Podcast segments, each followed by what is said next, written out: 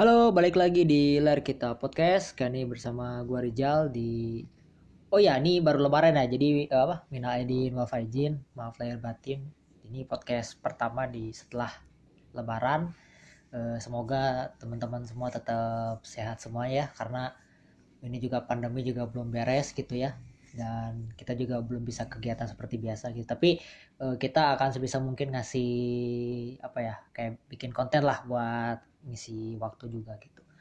Ya di podcast kali ini mau ngomongin sebuah film legendaris ya, eh, legend banget tahun 70 tahun sekitar tahun 70-an ya, 72 gitu kan. Dan ada triloginya. Dan kayaknya gue nggak sendiri, ada suhunya yang akan membahas ininya. Karena ini film klasik, jadi akan dibahas oleh orang yang klasik juga gitu. Yang jelas umurnya jauh sama saya. Ini ada Bang Tobing. Nah biasa kan selalu nggak di sini, nggak di maestro, nggak di museum. Ya Jadi jadi ya, terima nasib lah. ya Bang Tobeng ini foundernya Layar Kita lah ya. Jadi di podcast di yang pertama ya, di yang eh, perkenalan komunitas Layar Kita di podcast tuh Oh yang di warung ya itulah di satu tempat di satu tempat itu. Indomie itu ya. bukan Indomie. ada di satu enggak ada itu kan nggak jadi beda lagi Oh, ada iya, iya, di iya, satu iya. tempat lah Tapi Indomie juga. enggak Oke. yang lain lah Kapan kita memasalahkan Indomie atau bukan? ya gitu nah Oke. sempat ada abang ini makanya abang ya kalau yang lain takutnya tersinggung gitu ya Pasti. Ini aja udah mulai tersinggung. nah sekarang nih eh, abang mau ke podcast nih mau ngebahas sebuah film eh, klasik gitu ya judulnya apa bang Ya, jadi seperti tadi Ijal katakan, eh, judulnya The Godfather. Jadi kalau orang ngomong Godfather, pasti asosiasinya Godfather 1. ya Karena Godfather 2 pasti ngikutin, dan Godfather 3 dihindari. Biasanya gitu. Ya kita belak-belakan aja, kita kan tidak mendiskreditkan atau gimana. Tapi memang kenyataan yang terjadi seperti itu. Jadi bagi para penggemar film, terutama film klasik dan gangster gitu ya, memang Godfather satu ini memang fenomenal sekali. Salah satu fenomenalnya adalah bahwa ada pemeran utama yang saat itu lagi jaya-jayanya yaitu Mr. Marlon Brando, orang Itali yang Songong. yang luar biasa songong.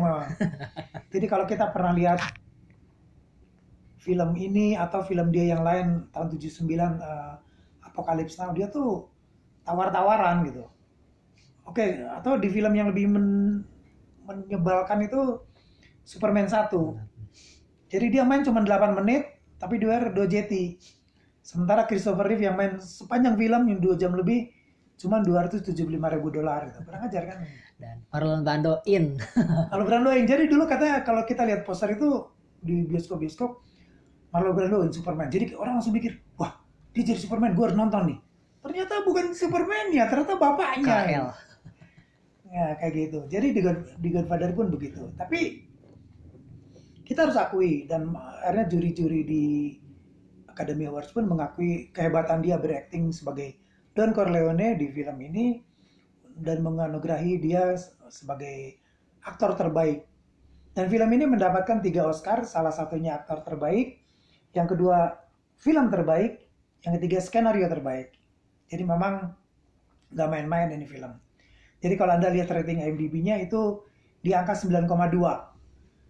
Itu luar biasa. jarang Jarang film tahun 72 rating sekian jarang. Ya paling mungkin uh, Ben Hur mungkin ya atau Sound of Music atau mungkin Casablanca itu gede-gede. kalau kalau Tapi- Gan- Gandhi gede gak sih Gandhi 8 koma. Nah, Gandhi 8 koma itu favorit saya juga yang kemarin diusulkan waktu kita uh, rekomendasi film dari tim.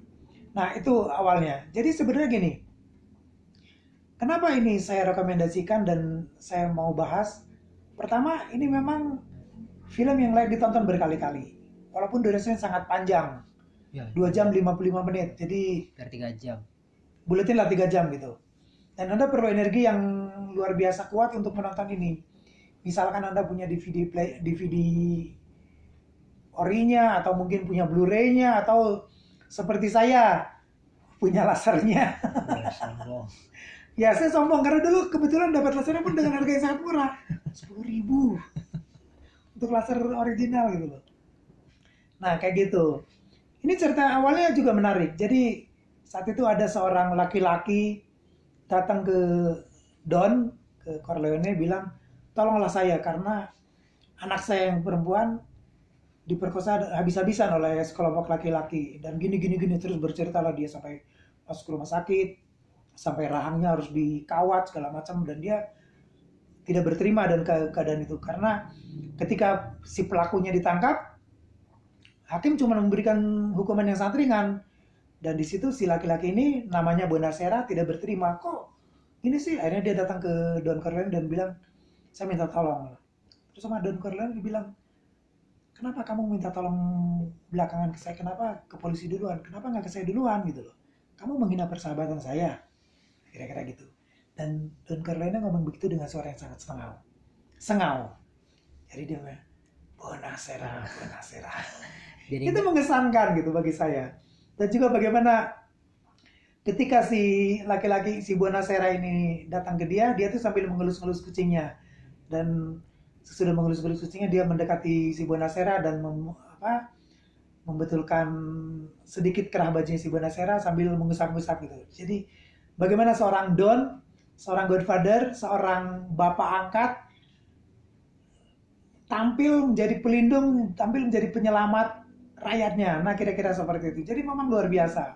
Apalagi tampak Marlon Brando ya kebapakan tapi memang sangat berwibawa perlu kita ingat bahwa saat itu Marlon Brando masih di kisaran 30-an umurnya. Jadi memang sangat muda. Dan dia harus memasang apa namanya kapas gitu ya di selas di antara pipi dan gusinya supaya terkesan eh, apa pipinya turun. Jadi terkesan tua gitu. Kenapa begini? Dan saya ingat keluar dari topik sedikit sinetron Indonesia pertama pulang yang diperankan oleh Didi Petet dan Ninikal Karim yang disutradarai oleh eh, Tugu Karya juga di situ diterangkan bahwa Didi Petet saat itu pun masih sangat muda tapi karena dia harus berperan sebagai bapak-bapak sama menyelipkan kapas gitu di antara pipi dan gusinya supaya terkesan pipinya jatuh jadi tua. Nah kayak gitu itu yang dilakukan oleh mereka. Itu pertama. Kedua si siapa si Don Corleone Marlon Brando menyisir rambutnya sedemikian rupa ke belakang dan banyak ditipiskan supaya mengesannya bahwa dia memang sudah tua, sudah tua berwibawa dan memang mapan. Nah itu. Nah, kejadian ini, awal kejadian ini ketika si Bonasera datang ke Don Corleone minta tolong itu adalah kejadian pada saat si Don Corleone menikahkan putrinya.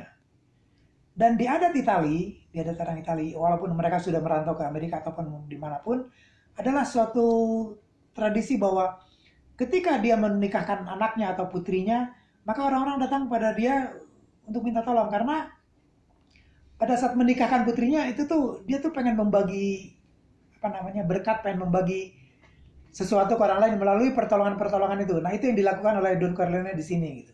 Itu adalah adat istiadat orang Itali seperti itu. Jadi kalau anda nonton di menit-menit pertama ini sangat menarik.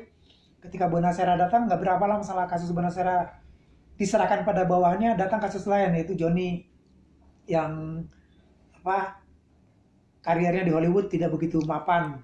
Akhirnya kemudian si Don Corleone menyuruh pengacaranya untuk membereskan itu ke Hollywood dan akhirnya selesai. Nah, kira-kira seperti itu. Jadi memang ini menarik. Nah, di sela-sela itu digambarkan bagaimana eh, Don Corleone dalam upacara pernikahan anak-anaknya oh, ada tari-tarian, ada minuman segala macam dan di situ ditampilkanlah calon pengganti Don agak belakangan. Nah, itu ketika si eh, Michael tampil dengan wajah yang sangat ganteng, sangat berwibawa, sangat kalem dan seorang tentara. Nah, ini settingnya kalau kita lihat sebenarnya setting tahun 40-an Nah. akhir eh, pertengahan 40-an sorry, yaitu ketika Perang Dunia Kedua baru saja selesai. Jadi si Michael itu diperankan oleh Al Pacino muda, sangat ganteng memang dan memang apa namanya eh, daya tariknya luar biasa. Didampingi oleh pacarnya yaitu Kay, diperankan oleh Dan Keaton. Dan Keaton itu kakak beradik dengan Michael Keaton. Nah, seperti itu. Nah, di situ ditampilkanlah eh, Michael Keaton, Michael Keaton seperti eh sorry, uh, Al Pacino seperti apa, terus suasana uh, apa, suasana pernikahan seperti apa dan bagaimana karena ini yang menikahkan dan yang punya acara adalah seorang don, seorang bos mafia di Amerika. Maka polisi-polisi dan wartawan tuh berkeliaran di situ, pengen tahu ada apa nih. Sampai suatu kali ketika seorang wartawan secara tidak uh, memang sengaja dan tapi tidak tahu aturan memotret masalah satu anak sebuah sidon dipanggil sini sini sini sini.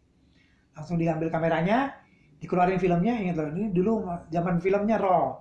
Bukan seperti sekarang jepret jepret roll roll dikeluarin negatifnya dikeluarin dibuang diinjak injak selesai gitu. jadi si wartawan dipukulin kameranya dibuang diinjak injak juga selesai. Nah kemudian ada juga adegan ketika mereka di parkiran. Juga ada wartawan pengen menyelidiki. Sama di ini juga bahasa Sundanya diontrok juga. Kemudian kamera dipesawain terus sama si Sony kakaknya si Michael yang sangat berangasan itu dikasih duit. Dua lembar mungkin 100 dolar kali ya dilempar gitu diludahin udah pergi. Jadi maksudnya ini tuh daerah kami daerah pribadi kami. Walaupun kami seorang mafia walaupun kami seorang public figure itu nggak bisa macam-macam. Langsung masuk ke area gua motret-motret apa haplo gitu bagaimanapun anda harus menghormati amandemen kelima di Amerika yaitu menghormati privasi dalam hal ini privasi bahwa ini acara saya di tanah saya menikahkan anak saya dan saya tidak ada merugikan kamu jadi kamu nggak usah ikut ikut campur. Nah itu yang diterapkan oleh keluarga Don. Nah apakah hanya cerita seperti itu? Ya tentu saja tidak. Untuk durasi tiga jam ada banyak cerita di situ. Bagaimana uh, di dalam cerita itu antara para Don jadi para penguasa mafia di Amerika jadi di situ digambarkan ada sekitar lima keluarga mafia paling berpengaruh. Salah satunya keluarga Don Corleone ini.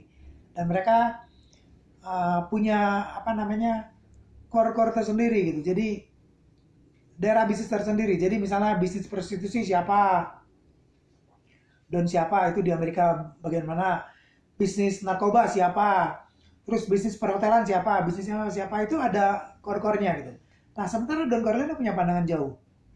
Jadi begini, dia memang memulai semuanya ini dengan berdarah-darah dan juga dengan darah dan dengan membunuh sehingga dia menjadi seperti seorang don. Nah, bagian ini Anda bisa nonton di bagian kedua. Hmm. Jadi kalau Anda nonton di bagian kedua, di situ diceritakan bagaimana si Corleone muda diberangkatkan ke Amerika dan kemudian bolak-balik segala macam. Akhirnya dia menjadi seorang don itu di Godfather 2. Don Corleone muda diperankan oleh Robert De Niro. Nah, sementara Don Corleone tua diperankan oleh uh, Al Pacino. Nah, bisa mengerti ya. Nah, se sementara di Godfather 1, Al Pacino memerankan Don Corleone muda, sedangkan Marlon Brando memerankan Don Corleone tua. Nah, seperti itu. Nah, di film juga kita bisa melihat bagaimana acting para bintang film ini tidak main-main ya para pemainnya ya. Jadi mahal-mahal mahal-mahal dan keren-keren saat itu. Ada tentu saja Marlon Brando. Terus yang jadi ada John Cazale. Terus ada Richard Conte yang jadi Barzini. Terus ada Robert Duval. Robert Duval mungkin tahu ya yang jadi Tom Hagen. Itu siapa Tom Hagen? Pengacaranya, kepala pengacaranya uh, Don Corleone. Terus ada uh, Richard Castellano yang jadi Clemenza musuhnya si Don Corleone. Terus ada Tadi saya udah nyebutin Dan Ketten memerankan ke Edens. Terus ada Aleteri Solozo yang membunuh si uh, Sony dan juga banyak pemain-pemain dan saat itu mahal-mahal dan keren-keren gitu. Uniknya lagi bukan hanya keren-keren, tapi memang peranannya pas. Ketika kita melihat Tom Hagen yang diperankan oleh uh, Robert Duval, Robert Duval itu memang saya nggak punya padanan dalam bahasa Indonesia. Kalau dalam bahasa Sundanya kabengetan. Jadi memang cocok, pas, cocok, cocok gitu. Kalau kita ngomong cocok kurang tepat gitu ya. Ya mungkin kosakata saya kurang banyak. Tapi kalau dalam bahasa Sunda kabengetan jadi memang ada tampang lah gitu. Kalau kita ngomong dalam bahasa Indonesia ada tampang kesannya nggak tepat juga. Nah jadi itulah kata bahasa Sundanya kabengetan. Jadi tepat gitu. Bahasa tubuh, cara dia berpakaian, cara dia berjalan, cara dia tersenyum bahkan cara dia duduk ketika bernegosiasi dengan orang film di Hollywood untuk kasusnya si Johnny Mathis itu hebat. Jadi memang profesional gitu. Nah seperti itu. Nah juga diceritakan bagaimana si Al Pacino yaitu Michael Ke Michael Keaton ya. Michael Corleone membunuh salah satu saingan ayahnya sehingga dia harus diungsikan ke Sisilia. Nah di situ pun ceritakan dan sangat bagus. Walaupun di situ kita melihat ada ketiga, ketidakserekan karena di situ Michael Corleone punya pacar baru dan akhirnya dinikahin juga di sana. Kemudian diceritakan bahwa yang dinikahin akhirnya dibunuh oleh rivalnya Don Corleone. Nah, itu banyak sebenarnya cerita-cerita yang scene-scene sangat bagus. Saya selalu ingat setiap menonton film ini, saya mungkin udah berapa kali ya, lima kali apa tujuh kali nonton ini. Saya dulu selalu iseng-iseng ah, nonton lah. Nah, udah nggak terasa tahu-tahu udah 25 menit. Eh, ternyata menarik gitu. Kenapa menarik? Karena alur ceritanya menarik. Kenapa alur ceritanya menarik? Karena penyutradaranya menarik. Kenapa penyutradara menarik? Karena skenario-nya menarik.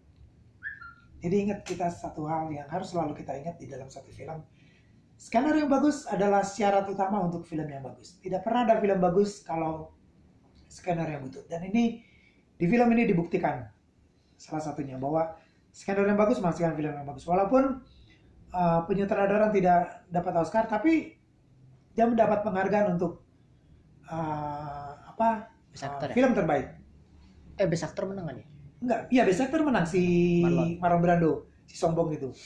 Jadi memang kalau rekan-rekan yang udah pada berumur kepala lima atau kepala empat gitu ya, atau punya orang tua yang berumur kepala lima, tahu kalau cerita tahun 70-an tuh Marlon Brando tuh memang sombongnya luar biasa karena pengen nendang gitu. Ini kurang ajar nih. Di film Apocalypse Now, syuting cuma dua hari. Di tempat syuting dia datang empat hari. Tapi sebelum dia datang dia minta bayaran dulu. Sini sini dulu satu jeti baru gue mau datang. Gitu. Kurang ajar kan? Dia minta dibayar dulu di muka. Udah dibayar. Terus Cabut- di cabut. tempat syuting apa? Dialognya disingkat-singkat gitu supaya dia bisa cepat-cepat pulang. Kurang ajar kan? Tapi saat itu nggak bisa ditawar karena eh gue punya acting dan orang-orang pada ngincar gue dan gue bukan sembarangan orang gitu Ada kualitas, ada harga. ada kualitas ada harga tapi juga gini saya dulu pernah baca ulasan di suatu koran tapi saya lupa yang mengulas siapa di situ dikatakan bahwa Marlon Brando itu dalam keseharian saja udah berakting gitu. Apakah dia misalnya lagi ngambil minum dari eh, ceret atau lagi eh, menjemur anduk misalnya atau lagi pakai sepatu itu udah berakting gitu. Walaupun tidak berakting karena memang seperti para sutradara kawakan mengatakan dia tuh memang naturally secara natural aktor. Jadi tinggal dipoles-poles dikit nah jadilah dia Marlon Brando. Eh sorry jadilah dia Don Corleone jadilah dia berperan di eh, apa eh, yang film tahun saat itu juga kalau eh, Last Tango in Paris misalnya Oh ya, itu Ya kan? tujuh empat ya. ya, sekitar-sekitar Ya, gitu nggak jauh, nggak gitu jauh kan. ya, nggak jauh. atau sebelum film tahun 50-an On the Waterfront banyak gitu dan memang kalau kita lihat film-filmnya kebetulan saya udah nonton hampir semua filmnya karena saya memang saya memfavoritkan dia memang luar biasa memang bahasa tubuhnya memang oke gitu dan memang ganteng maco dan sorry sex appeal memang wow Ya, jadi buat teman-teman yang penasaran sama film The Godfather ini ada di Netflix ya. Jadi kalau mau Ada di Netflix. ada, ada di Netflix. Jadi atau karena kalau mau pinjam lasernya pinjam ke saya tapi punya alatnya enggak.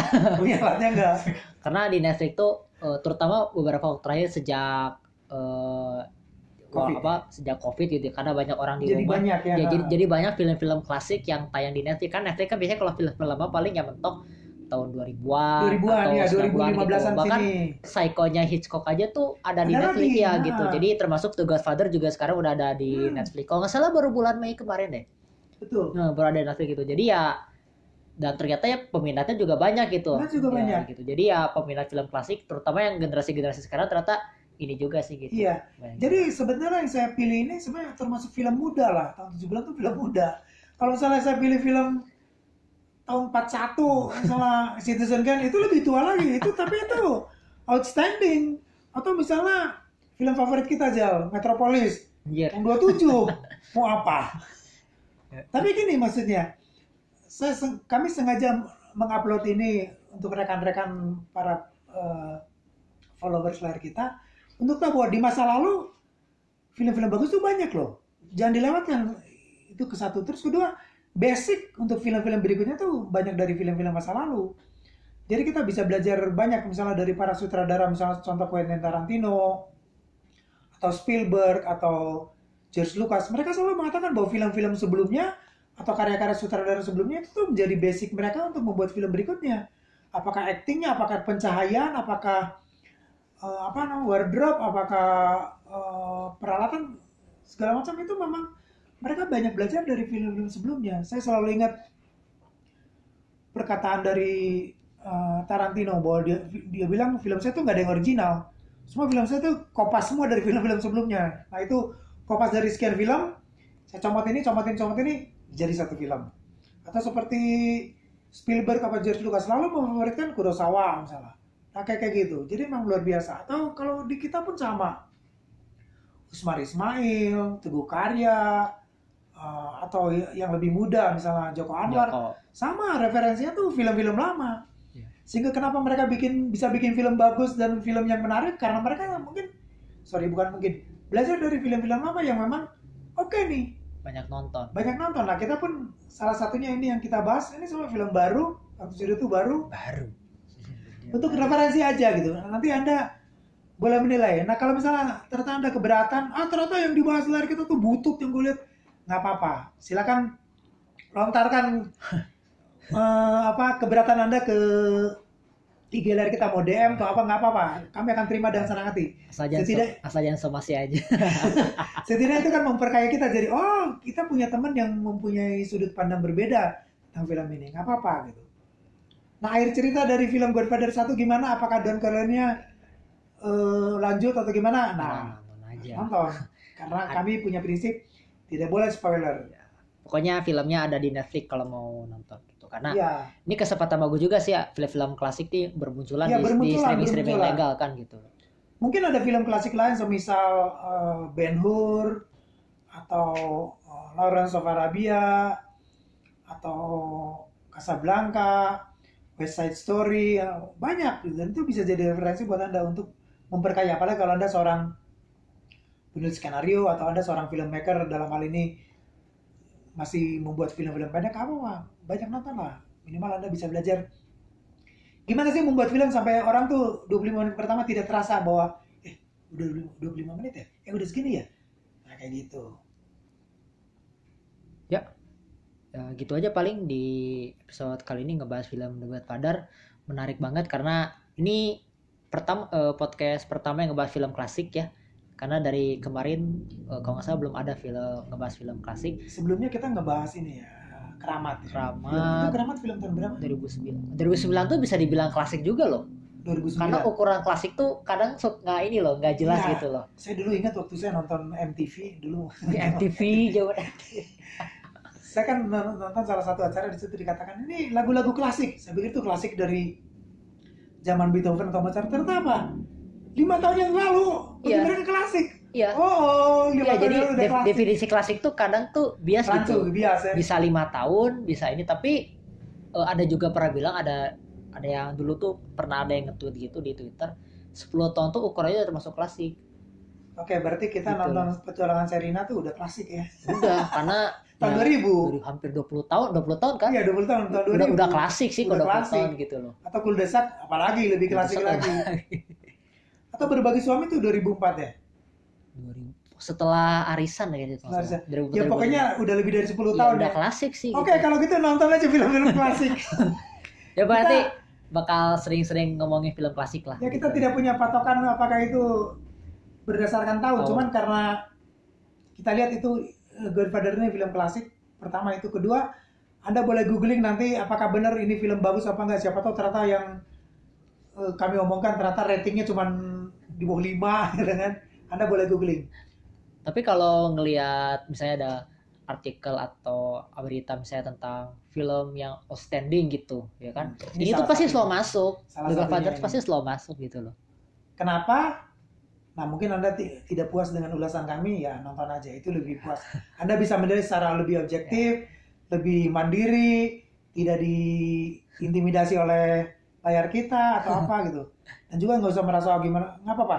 Tontonlah film sebanyak-banyak untuk memperkaya anda. Gitu aja. Oke, Makasih sampai ketemu buat lagi di lain waktu untuk buat film yang si, lain. CEO layar kita udah mau diajak ngobrol. Nanti tunggu aja eh, podcast selanjutnya mau ngebahas apa gitu.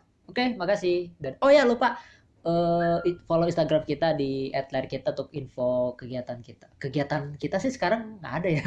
Ya gini podcast podcastan ini. jadi banyak konten-konten online lah gitu. Ya, oke, makasih. Dadah.